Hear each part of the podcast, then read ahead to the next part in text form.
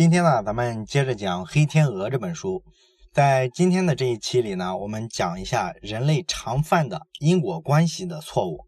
其实呢，今天要讲的内容呢也非常简单，无非就是两个方面。一个呢叫做时间先后顺序造成的因果关系的错误理解，另外一个呢叫做幸存者偏差造成的因果关系的错误理解。就这两部分，结构非常简单。咱们先看第一部分，时间错误造成我们对因果关系有一些错误的认知。这个呢，其实说起来非常简单。你比如说吧，我先从屋子里推门走出去了，然后你呢紧跟着从屋子里也推门走出去了。那虽然说时间有先后顺序，但是并不是说我推门出去是你出去的原因。这个非常好理解，对吧？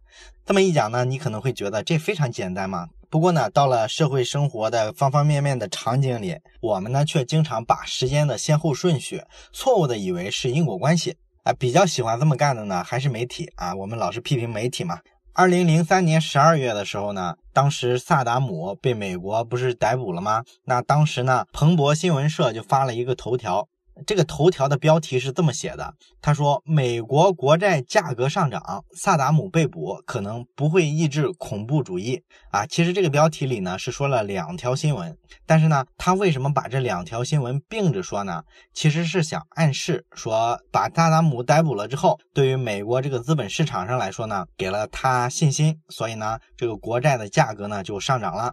因为美国国债背后是国家信用、政府信用嘛。所以呢，这个就凸显了市场对政府的信心剧增啊，是这么个意思。可是呢，问题是啊，他发完这条新闻之后啊，很快啊，这个美国国债的价格啊，马上就下跌了。因为国债的价格大家都知道，它一天到头啊，就是跟一个过山车一样，是吧？就是不停的波动嘛，上午涨了，下午跌了，都是非常正常的事情。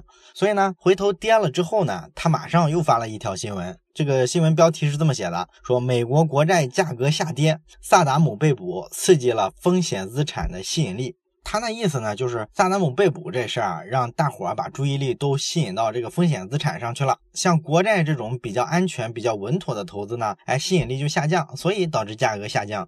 你看，同样一个事件啊，都是萨达姆被捕，然后呢，他用来解释两件完全相反的事情。你说这个新闻标题，他对这个因果关系的理解是不是特别混乱？但实际上呢，在媒体操作中，我们经常看到这种手法，对吧？他经常把这个时间先后出现的两件事呢，认为是一件事儿导致了另一件事儿，这个是非常常见的在媒体上。而且呢，如果你平常爱炒个股啊，看个财经新闻啊，你就会发现，每天这个股市的大盘收盘了之后，哎，比如说大跌了吧，那你会发现全国所有的这个证券公司，他们的所谓的首席分析师，哎，很快就会出一个报告，然后呢，好多媒体也会去采访他们，让他们复盘一下对这个市场整体情况的一个分析。然后你看他们这个分析的逻辑啊，全是刚才咱们讲的，按时间的先后顺序去找原因。你比如说市场大跌之后呢，他会联系一下最近哎国家政策上有什么事儿，然后市场上最近有几个大的合并啊，然后国际上什么黄金价格有什么区别，然后美联储那边有什么动静，哎把这几件事儿呢一联系，然后呢综合出一个原因来解释一下为什么市场信心出现了下降，然后导致了这个股票今天的大跌，它是这么个逻辑，完全是按照事情出现的先后顺序，听上去合理的逻辑串起来，然后他把这个就当成一个因果。所以咱们看，不是只有我们普通人会把先后顺序当成因果关系。这些看上去高大上、所谓的专业人士，你说他做交易、他做分析，他有什么技术含量呢？难怪说这个金融危机会爆发，是吧？如果所有的分析员都是按这个逻辑在思考市场、思考这个资本市场的波动，那一定会忽视很多特别大的意外的事件，是吧？像黑天鹅这种事情就肯定会出来嘛。所以呢，《黑天鹅》这本书里呢，这个作者塔勒布呢就特别喜欢奚落这种交易员，说他们是特别呆板，只会去拿些条条框框往上卡，其实发现不了这个市场真正的变化。当然了，这个书里还举了很多其他的类似的这种例子哈，都是讲这个时间因素造成的我们对因果关系的一个认知上的谬误。那里面呢，可能讲的比较多的都是国外的例子，我觉得呢跟大家可能有点远，所以呢，我们接下来呢讲点大家熟悉的例子。你比如说，咱们现在不是经常的研发一些新的药物来治疗一些比较难治的病，比如说什么糖尿病啊、老年痴呆症之类的，对吧？这种新药的研发呢，其实是一个非常复杂的过程，非常麻烦。因为国外的这种大的药厂管理往往是非常严格的，所以呢，从研发到论证到这个药物上市，一般呢最快也得个五六年的时间。所以呢，这个过程就非常复杂。那咱们今天呢，就把这个过程啊，给大家详细的聊一聊。因为这个论证过程啊，其实就是一个论证因果关系的过程。它要证明吃了这个药确实能治好这个病，这是一个因果关系嘛，对吧？那咱之前讲这个进化心理学那本书的时候呢，当时咱们大概提了几句，讲这个药物啊是怎么论证的。那今天呢，既然咱们讲到这个因果关系嘛，咱们把这一块儿再详细的说一说。那你要发明一个新药啊，不管是治糖尿病啊，还是什么其他的病。那你要证明这个新药对这个治疗糖尿病，哎，有一个非常突出的效果，比以前的效果更好，那你就要做一个证明。那这个过程呢极其复杂，在医学上就叫随机双盲实验。这个词组里面呢，重点是两个词，一个是随机，一个是双盲。那随机是什么意思呢？就是说你抽样的这个样本啊，一定要保证是随机抽样，保证每一个样本都是独立的，样本与样本之间是没有关联的。所以呢，你不能怎么着？你不能找某一类人群，直接就拿这个人群里面直接抽样。比如说，你为了抽样方便，能不能跑一个大学校园门口里去，然后就直接把过路的大学生抽过来？这样行吗？肯定不行啊，因为他们都是同一所大学的学生，这个样本之间啊彼此是有关联的，所以这就导致呢，你抽样出来的结果是不均匀的。这个在统计学上是一个巨大的禁忌，你不能这么抽样。说到这儿呢，咱多说一句哈，这个心理学呢，为什么很多时候啊会被很多自然科学的科学家去质疑呢？主要原因啊就是它的研究方法不是特别严谨，尤其是啊你去看心理学实验看多了，你会发现一个严重的问题，就是说呢，他经常的拿大学生去做实验。而且呢，很多是本校的老师做研究，就直接找本校的大学生去填一些问卷，做一些心理学的实验。这个其实是非常不严谨的。主要问题就是咱们前面说的样本不独立，所以好多人就讽刺心理学的研究，说他们应该改个名叫大学生心理学，因为大学生的心理嘛，你无法说它能代表全社会的所有人群的心理状态。所以呢，这种质疑是有道理的。好了，说回随机。那随机抽样呢？对一个药物来说，它怎么去抽呢？比如说你要治糖尿病，那你要在全球的这些病人的这个数据库里啊，用电脑随机去抽样就是了。那你只要随机抽来了这个病人患者，然后你就需要做一个工作，对他们进行分组。哎，一般呢就把他们分成两组，一组呢是叫实验组，哎，用来做实验的，试验这个药；另一组呢叫做对照组。对照组呢，主要是跟那个实验组啊对照一下，看看它的效果究竟是高出多少。那个对照组呢，一般是不让他吃药的，他会给他吃一个安慰剂啊。这个安慰剂是个什么东西呢？就是说不是一个真的药，但是呢又不能明确告诉他你没有吃药，还是形式上要给他表示一下。比如说你可以给他个钙片，给他一个 VC，对吧？这种东西，那吃了呢也没有什么坏处。总之呢，它这一组的作用就是用来对比嘛。那这是咱们讲的第一个词，随机。除了随机这个词呢，还有另一个词叫做双盲。哎，这个双盲的原则是什么意思呢？它包含两方面了，一个是参与对照组跟实验组的所有这些病人，你不能让他们知道谁是对照组，谁是实验组。也就是说呢，你不能告诉他们谁吃的是真药，谁吃的是安慰剂。为什么呢？因为医学上有一个安慰剂效应嘛。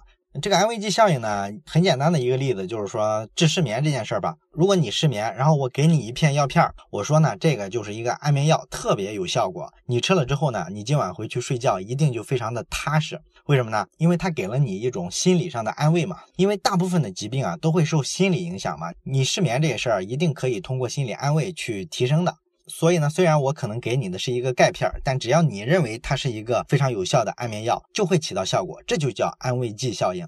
所以，我们为啥不能说让病人知道谁是实验组，谁是对照组呢？就是怕他们知道了之后啊，那个吃真药的就会觉得，哦，我吃的这个药是个最新研发的新药。一般的研发到了这个做随机双盲实验的阶段，都已经经过了好多次的这个论证。它一般都是有效的，所以病人知道这一点，他很可能就会给他一个心理安慰。于是呢，你在测这个药物效果的时候啊，可能就夹杂了心理的因素，所以你没法实际测试这个药是不是真有效果。你必须排除这种心理作用，就必须对所有的病人都保密，不能告诉他们谁吃的是真药，谁吃的是假药，就是这么个道理。那还有一类需要保密的人群是谁呢？就是操作实验的这些研究人员。因为你操作这些实验的人啊，如果他知道他给哪一组病人是真药，哪一组病人是假药的话，那你作为一个实验人员，你自己本身也有主观的倾向，也有主观的情绪，因为你参与了这个药的整个的研发过程嘛，你可能比较倾向于相信这个药是有效果的。那你只要有这个主观想法呢，在观察病人、记录他们的一些反应的时候，可能就会掺杂上主观的因素。这就会导致你对这个药的效果可能会高估，所以呢，我们为了防范这个，也要让这个操作实验的这些人员呢，他们也不知道哪个是真药，哪个是假药，反正就是给了两组病人去吃，然后客观的记录就行了。这就是说随机双盲实验它整个的一个基本的做法。而且呢，不仅说随机加双盲啊，随机双盲完了之后呢还不够，你还得保证是大样本啊，你不能找个十个二十个人是吧？这个样本太小了。这个实验呢必须保证你随机抽样来的这些病人啊数量足够，很多时候呢都是上千人的去测，这样才能保证这个效果啊是比较大范围的有效，而不是说靠运气碰巧有效，能规避这个事儿。还有一个重要的点呢，就是你必须保证这个实验的效果啊可复现。就是咱们说呢，你把这个效果啊写成论文发到顶级的学术期刊上之后，哎，其他人呢看了一眼之后啊，必须照着你这个方法原封不动的做一遍之后啊，他也能出现同样的效果，这才叫有效。如果说只有你操作有效，别人操作没效，那肯定不行，是吧？这个说明不了问题，说明不了这个药有效。所以呢，你看这么复杂的一套机制做下来之后，哎，基本上能保证把其他的干扰因素排除出去。单纯的去来测试这个药对治疗这个病的效果，那你要证明你有效呢？那最终的结果就必须是这个实验组的病人呢，比那个对照组的病人啊，这个病好的状况非常明显，那才能证明，对吧？所以你看这个因果关系的验证是不是很麻烦，非常复杂？而且即便是这样呢，也不能保证万无一失，因为毕竟这个人嘛是一个生物体，只要是个生物体，它这个身上的变量啊，这个变数啊就太多了，你还是没法百分之百的保证一个药的效果，因为这个药可能能治好病，但是它也有可能有副作用，所以呢，吃了这个药之后还得持续观察上几个月，看有没有副作用，那这个实验成本就特别高了。当然了，看完这三个月没有副作用。基本上可以排除掉绝大多数的有副作用的这种情况了，但是呢，在一些非常非常罕见的情况下，也有一些副作用要超过这个三个月之后才能显示出来。偶尔的也有一些药在上市之后也会出现大范围的副作用的情况，这个也发生过。不过呢，在这种非常严格的机制控制下，可以把这个概率降到非常非常低。所以呢，吃一个药对于治好这个病这个因果关系，你看现代科学的范畴里啊，这个论证过程这么复杂。说到这个药物跟治病的关系呢，这里咱就不得不多提几句了。咱得提一句中医啊，对吧？这个网上不是老是有争议嘛，说这个中医跟西医啊不停的争啊，两拨人呢整天吵吵吵，基本吵到一个你死我活的地步了，相互攻击。而且呢，据说很多好朋友啊一谈这个话题啊，在饭桌上就能翻脸。那支持中医的人呢，可以举出好多神奇的例子，还说中医有效；然后支持这个西医的人呢，可能就给他科普啊，讲科学的范式。然后两派呢互不认账啊，到了这么一个地步。那其实呢，这个问题没啥不能讨论的，对吧？你说你讨论这个问题，朋友就翻脸了，那只能证明你俩关系不够深，是吧？这个关于认知层面的东西，有啥不能讨论的呢？实际上啊，这个西医和中医的争论啊，啊，争的是个啥？就是刚才咱们讲的这个因果关系的证明方式。咱们从因果关系的角度去捋一下他们之间争论的东西吧。其实呢，这个严格说来，这不是个中医和西医之争了，因为哪有什么西医是吧？只要是西方传过来的，咱们中国人现在不也参与这个医学的研发、医学的研究嘛，是吧？所以所谓的这个西医实际上是不存在的，东方人也在做贡献。所以严格来说，应该是现代医学跟中国古代医学，哎，这个方法论上和价值观上的冲突。很多人觉得，哎呀，这个西医否定中医，否定我们天朝的这个传统民族文化，这个不行。他凭什么说我们无效？你看那个针灸，它不是就是很有效吗？实际上呢，没有科学研究说中医的这些药物啊或者治疗方法是无效的。科学是没法证明一个东西啊它是无效的，这个结论它是得不出来的。什么叫科学的语言范式呢？科学说中医的问题一定是这么表述，它一定是说没有证据显示，哎，它这些药物啊或者方法是有效的。你注意啊，这两种表达方式可完全不一样啊。没有证据表示它有效，跟证明它无效，这是两件事儿。你说你证明人家无效，这是个什么？这是个价值判断。就好比咱们说你是个好人，你是个坏人，这是属于一个范畴的东西，是给你定了一个性。这不是科学研究的表达方式。科学研究一定不会说中医是无效的，他一定说没有证据证明它有效。因为现代医学的主要特征是什么？就是反对经验主义。这就是为啥他反中医，因为他认为中医是经验主义的。你想想中医他的治病的方式，他怎么知道的？怎么治一个人的病呢？咱们想想，中医上有一句经典的名言，叫“神农尝百草”，对吧？那这句话其实就包含了中医做事儿的这个基本的方法论，就是很简单嘛。那我去山上采各种草药，然后呢回来给它配成各种药方，不断在这些生病的人身上做实验，最后呢我把这个实验结果呢，哎一汇总，哎就得出来了，这个方子就是治这个病的，那个方子呢能治那种病。然后我写一些中医的这个书籍，然后在这个行业里呢，就逐渐的流传开来。于是呢，大家都得出一些结论，哎，这个药能治这个病，那个药治那个病，这就是什么？这就是典型的经验科学。也就是说，他所有的结论来源于他的经验，他去一个个的去试。而经验科学呢，它是特别难发现实际上的因果关系的。为啥呢？主要原因就是它是用时间的先后顺序去证明这个因果关系的。比如说吧，你得了一种病，然后呢，中医呢给你开了一个药方，让你把这个中药拿回去煎一煎吃，然后你吃了这个药之后呢，这个病就好了。他用这个来证明这个药是有效的，这个因果关系是这样证明出来的，对吧？这个跟咱们刚才讲的科学视野里啊，排除掉所有的干扰之后，只剩下比较单纯的这个药物跟疾病的效果啊，其实从可靠性上来说是差一些的。而且呢，咱们人体的这个疾病啊，实际上有百分之八十是属于自限性疾病。什么叫自限性疾病呢？就是说呢，你什么药都不吃，靠自身的免疫系统啊，就正常的能好。百分之八十的病都是这种病。它无非就是花点时间嘛。你比如说这个感冒啊，咱们其实都知道，你不用吃什么药，不管是中医还是西医，你都不需要吃药。你只要卧床休息几天，然后多喝点水，肯定就会好。你体质差点，半月二十天的也能好；体质一般的话，一个星期之内都能好。如果你体质特别好，可能三天就好了。这就是自限性疾病。那你说你感冒了，喝了一个中药之后，究竟是这个药起了作用，还是你喝药的时候那个药特别苦，然后你配着喝了很多水，这个水起了作用呢？其实是说不清楚的。这就是为啥说前后出现的两件事儿不一定是因果关系。所以呢，这么分析下来，你从大概率上来说，现代医学跟中国古代医学这个治病的效果来说，肯定是现代医学治好病的概率更高，对吧？这个咱们从感官上也能感觉得到，一个人呢，即便他再信中医，他老婆要生孩子的时候，他一定还是会去医院。现代医学呢，已经能解决绝大多数的问题了。当然了，如果深究一下这事儿，中医为什么不能像科学一样做一个随机双盲实验，去验证一下它这个药到底有没有实际的效果呢？这个就是个非常复杂的问题了。因为你想像现代科学一样去做这种验证啊，这就要求啊，你必须像现代科学一样，你所有的指标呢都可以测量，然后呢能够量化啊。可是中医做不到这一点。你比如说这个望闻问切这个东西，你觉得它有一个统一的标准吗？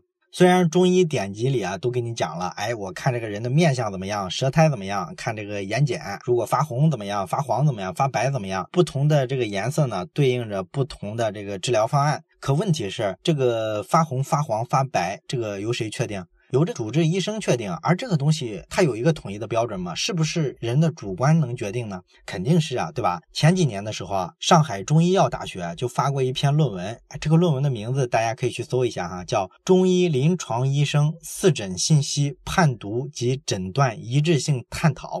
这个论文呢比较有意思的点是，中医药大学的人，他们研究中医的一帮人，他们自己写的，他们来反思这个中医的问题嘛，就是研究的刚才咱们说的这个望闻问切。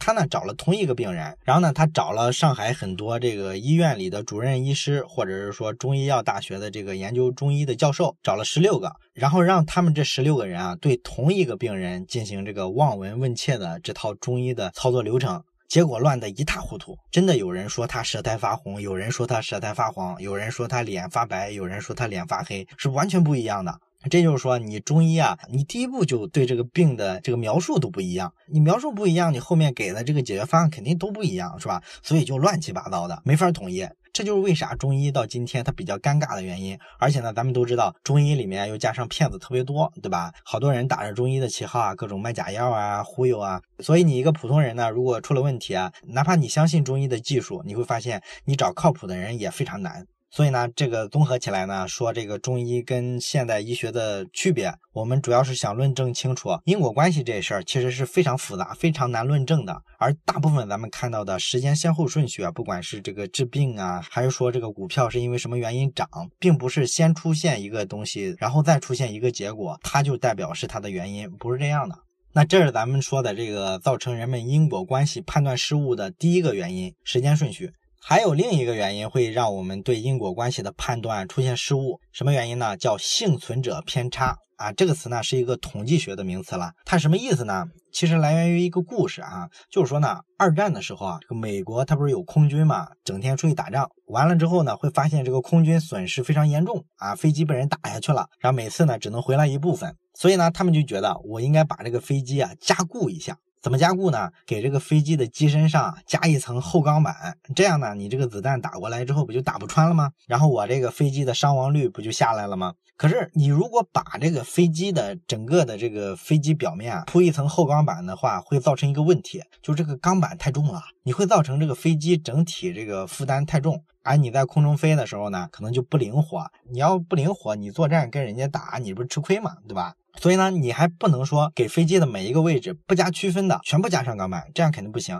那只能说给这个重点位置比较容易受到攻击的那些部位加一层钢板，对吧？那哪些位置容易受到攻击呢？他们得了解这个信息啊。这怎么办呢？哎，这部队里就有人说了，这也不简单。每次这个飞机打完仗飞回来之后啊，你去数数这个飞机上哪个地方弹孔最多、中弹最多，那不就是需要加厚的地方吗？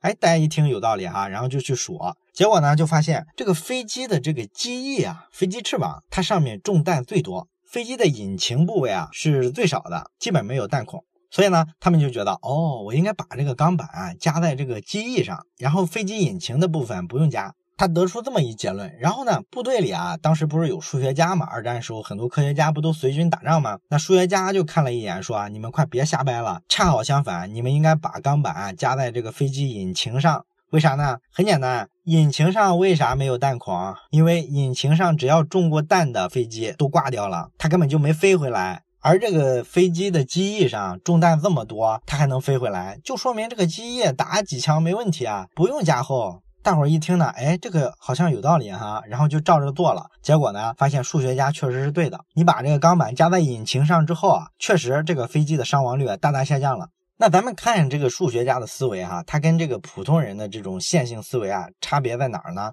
因为咱们小学做过数学题，其实都知道，这个小学几年级的这个数学题啊，应用题基本上都是上来先假设什么什么什么，然后求什么什么什么。所以数学家呢，脑子里有一个假设的思维，他就去看这件事儿哈。你说部队的这个人，他怎么思考问题呢？他看飞机飞过来之后去数弹孔，然后呢哪儿的弹孔多就应该去补哪儿。这个从感觉上是对的，但是它这个前提有问题。什么问题呢？就是假如出去打仗的所有飞机跟最终飞回来的飞机是同一个样本，也就是说一架都没损失的话，那你这么去看是一点问题都没有的。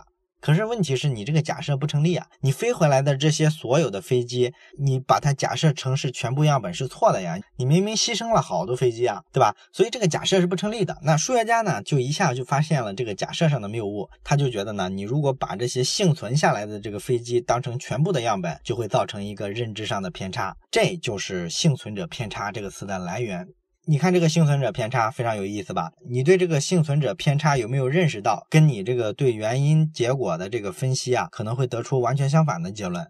其实呢，像这个幸存者偏差啊，在生活中啊非常常见。你比如说嘛，我们还是讲这个制药的这个例子哈，好多药厂造出药来之后，最终呢，这个药可能治病治死了人，于是呢，这些家属可能就去找律师，找他们这个药厂做巨额的赔偿。这样呢，这个药厂蒙受了损失，他很可能呢，过几年就把这个药给停掉了。哎，这种故事大家都见过，对吧？然后呢，咱们都觉得，哎，这个对老百姓维护了自己的权利。你一个药厂生产的药怎么能治死人呢？没有职业道德！但是问题是什么呢？假如这个药治好了绝大多数人呢？它只是对很小一部分人来说有风险。那你有没有想过，对于绝大多数被这个药治好的人来说，他是不发声的，你是听不到他声音的，因为对于这个舆论来说啊，也是一个新闻媒体的逻辑嘛，对吧？他只传播坏事，好事谁传播？死了人才是新闻，治好了这算什么新闻？所以这就导致一种幸存者偏差，沉默的大多数他们的利益这时候是得不到保障的。我们看到的都是被这个药伤害了的这个病人，被治死了的那个，对吧？所以我们有这个认识，我们再回过头来看一下，这个药停掉到底对人类这个整体来说是好处还是坏处？肯定是有坏处嘛，对吧？所以这种幸存者偏差呢，就导致我们认知陷入了一个偏狭。还有一种经常颠倒因果关系的例子是什么呢？就是我们会发现啊，从事不同运动的这个运动员，他们的身材好像不太一样。你有没有发现这个问题？你比如说这个骑自行车的自行车运动员，他们好像屁股一般都特别大；然后跑步的运动员呢，一般都比较瘦；然后举重的运动员呢，好像一般重心都不太稳，而且呢，他四肢一般都很粗壮。所以呢，我们会得出一个结论来啊，这个从事什么运动，就会把人的身体、把人的体型往这个方向去培养。如果你是个游泳运动员，可能你就最终长长长，长得跟那个菲尔普斯那个身材，对不对？就是胳膊特别长，都快到膝盖了，然后腿特别短。我们都有这个刻板印象嘛，对吧？可是实际上，你有没有想过这个问题？实际上，运动是不可能改变一个人的身材的，因为身材这个东西啊，基本是靠先天的。他怎么可能说靠几个运动就把人的身材做这么大的改变嘛，对吧？你像菲尔普斯那大长手，你是怎么用游泳给他拉扯到那么长的呢？这是不可能的嘛，对吧？所以咱们说，特定的运动跟某一种特定的身材的这个关联是谁造成的？谁？什么因果关系？